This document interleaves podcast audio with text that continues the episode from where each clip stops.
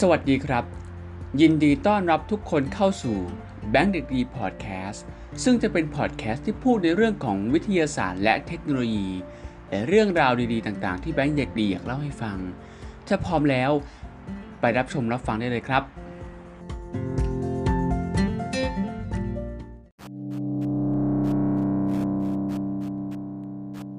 สวัสดีครับยินดีต้อนรับกลับเข้าสู่ช anel แบงค์เด็กดีวันนี้เรายังอยู่ในแบงค์เด็กดีพอดแคสต์เช่นเดิมนะครับวันนี้เป็นวันที่11กรกฎาคมของทุกปีซึ่งเป็นวันประชากรโลกหรือ World Population Day อะไรคือวันประชากรโลกถ้าพร้อมแล้วไปฟังเรื่องราวที่น่าสนใจทุกวันที่11กรกฎาคมของทุกปีกันเลยดีกว่าครับวันที่11กรกฎาคมของทุกปีเป็นวันประชากรโลก World Population Day ซึ่งได้ถูกกำหนดขึ้นโดยคณะมนตรีประสาทการสหประชาชาติว่าด้วยการพัฒนาเมื่อพ.ศ. 2532 โดยกำหนดเพื่อให้เกิดความตระหนักในประเด็นของปัญหาประชากรโลกส่งเสริมสนับสนุนให้ความรู้สิทธิขั้นพื้นฐานรู้จักการวางแผนครอบครัวซึ่งจะนำไปสู่การมีประชากรโลกที่มีคุณภาพชีวิตที่ดีซึ่งเกิดจากแรงดลใจในเหตุการณ์ที่ประชากรโลกนั้นเพิ่มขึ้นถึง 5,000 ล้านคนเมื่อวันที่11กรกฎาคมพ.ศ. 2530 ที่ผ่านมาและจะแตะ 8,500 ล้านคนในปี 2030 และอินเดียก็แซงหน้าจีนเป็นประเทศที่มีประชากรมากที่สุดในโลกเมื่อปี 2023 ทั้งนี้ได้มีการฉลองครบรอบวันประชากรโลก 5,000 ล้านคนเป็นปีที่ 20 เมื่อวันที่ 11 กรกฎาคม พ.ศ. 2550 ซึ่งประชากรโลกเพิ่มขึ้นไปถึง 6,700 ล้านคนซึ่งเหตุที่ประชากรโลกเพิ่มขึ้นเนื่องจากในปีพ.ศ. 2511 บรรดาผู้นำของโลกได้มีการประกาศร่วมกันว่าบุคคลมีสิทธิที่จะกำหนดจำนวนบุตรของตนเองและระยะเวลาที่เหมาะสมในการมีบุตรเองได้อย่างเสรีจึงทำให้ประชากรโลกมีเพิ่มขึ้นอย่างมากถึงแม้ปัจจุบันจะมีวิทยาการการคุมกำเนิดที่ทันสมัยและได้ผลแต่ก็ยังไม่สามารถกระจายไปยังพื้นที่ต่างๆได้อย่างทั่วถึงโดยเหตุนี้จึงได้มีการก่อตั้งกองทุนประชากรโลกแห่งสหประชาชาติ United Nations Population Fund หรือ United Nations Fund for Population Activities หรือ UNFPA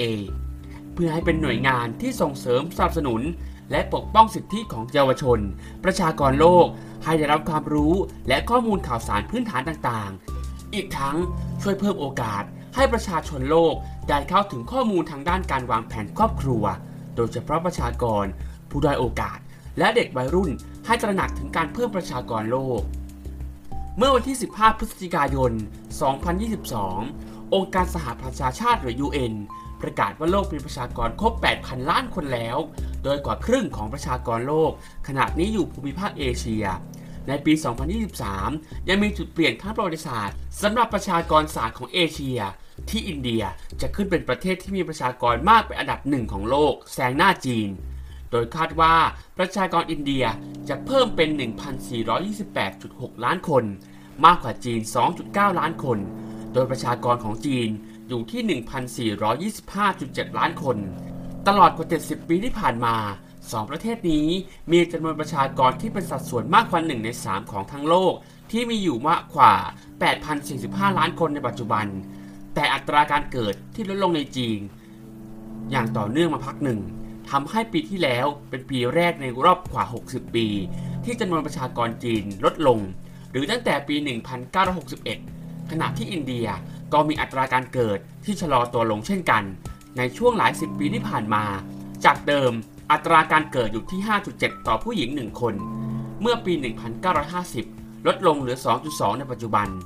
ตามข้อมูลจากธนาคารโลกประชากรอินเดียยังนับว่าอายุน้อยกว่ามากในภาพรวมโดยมีคนอายุน้อยคือระหว่าง 15-24 ปีมากที่สุดในโลกที่กว่า254ล้านคนทำให้การเติบโตของประเทศนี้จะส่งผลในเชิงเศรษฐศาสตร์และเป็นที่น่าจับตามองอย่างมากคาดว่าในปี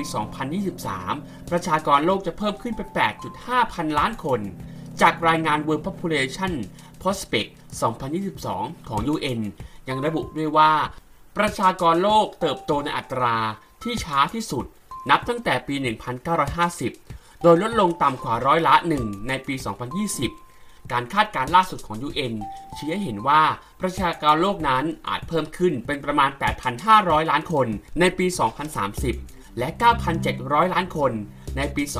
2050 และคาดว่าจะเพิ่มจุดสูงสุดประมาณ 1,400 ล้านคนในช่วงปี 2080 และคงอยู่ที่ระดับนั้นจนถึงปี 2100 แนวโน้มประชากรโลกปี 2022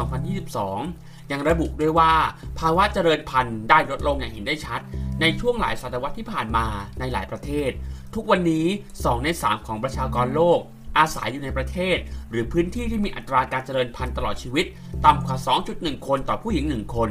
ซึ่งเป็นระดับโดยประมาณที่จำเป็นสำหรับการเติบโตเป็นศูนย์ในระยะเวลายาวสำหรับประชากรที่มีอัตราการเสียชีวิตต่ำประชากรจาก 61 ประเทศหรือพื้นที่คาดว่าจะลดลง 1% หรือมากกว่านั้นระหว่างปี 2022 ถึง 2050 อันเนื่องมาจากอัตราการเจริญพันธุ์ที่ต่ำอย่างต่อเนื่องและในบางกรณีเกิดการอัตราการย้ายถิ่นฐานที่สูงขึ้นขณะที่มากกว่าครึ่งหนึ่งของประชากรโลกที่เพิ่มขึ้นที่คาดการณ์ไว้จนถึงปี 2593 จะกระจุกตัวอยู่ใน8 ประเทศได้แก่สาธารณรัฐประชาธิปไตยคองโกอียิปต์เอธิโอเปียอินเดียไนจีเรียปากีสถานฟิลิปปินส์และสาธารณรัฐแทนซาเนียประเทศในอนุภูมิภาคทะเลทรายซาฮาราของแอฟริกาคาดว่าจะมีส่วนร่วมมากกว่าครึ่งหนึ่งของการเพิ่มขึ้นที่คาดการไว้จนถึงปี 2590 3 ขณะที่อายุไขเฉลี่ยทั่วโลกเมื่อแรกเกิดสูงถึง 72.8 ปีในปี 2562 เพิ่มขึ้นเกือบ 9 ปีนับตั้งแต่ปี 2533การลดลงของอัตราการเสียชีวิตคาดว่าจะส่งผลให้อายุไขเฉลี่ยทั่วโลกอยู่ที่ 77.2 ปีในปี 2593 ปัจจัยที่ส่งผลต่อการเปลี่ยนแปลงจำนวนประชากรโลกนั้น 1. คือการค้นคว้าทางการแพทย์ที่มีการพัฒนาอย่างมีประสิทธิภาพมากขึ้นเช่นการผลิตวัคซีนป้องกันและรักษาโรครวมถึงมีองค์การที่เกี่ยวกับการระบาดของโรคและวัฏจักรของการแพร่เชื้อโรค 2. ความรู้เรื่องสุขอนามัยของประชากรโลกแทบทุกประเทศมีความรู้เรื่องสุขอนามัยมากขึ้นรวมทั้งมีการจัดการระบบการวางแผนครอบครัวที่มีประสิทธิภาพ 3. ความก้าวหน้าของเทคโนโลยีที่ประชาชนสามารถรับรู้ข่าวสารทางการแพทย์และสาธารณสุขได้อย่างทั่วถึงเช่นผู้ป่วยสามารถปรึกษาอาการกับแพทย์ได้ทางโทรศัพท์หรือสื่อต่างๆหรือการให้คำปรึกษาทางการแพทย์ผ่านระบบโทรคมนาคมต่างๆและ 4. ระบบสังคมที่เปลี่ยนแปลงไปผู้หญิงเริ่มมีบทบาททางสังคมมากขึ้นทำให้ผู้หญิงที่มีทัศนคติต่อการแต่งงานเป็นด้านลบส่งผลให้จำนวนประชากรวัยเด็กลดน้อยลงและนี่คือเรื่องราวทั้งหมดของที่ 11 กรกฎาคมของทุกปีซึ่งเป็นวันประชากรโลกหรือ World Population Days ถ้าว่าชอบคลิปนี้อย่าลืมกดไลค์กดแชร์และกด Subscribe เป็นกำลังใจให้แม่เด็กดีได้สร้างคอนเทนต์ดีๆเหล่านี้ต่อไปและถ้าว่าชอบคลิปนี้อย่าลืมแชร์ให้เพื่อนๆฟังเรื่องราวที่น่าสนใจของวันประชากรโลกทุกวันที่ 11 กรกฎาคมของทุกปีด้วยนะครับและพบกันใน EP หน้า EP หน้าจะเป็นเรื่องราวอะไรที่น่าสนใจอย่าลืมติดตามด้วยนะครับสำหรับนี้ขอบคุณทุกคนที่ฟังมาจนจบแล้วพบกันใหม่สวัสดีครับ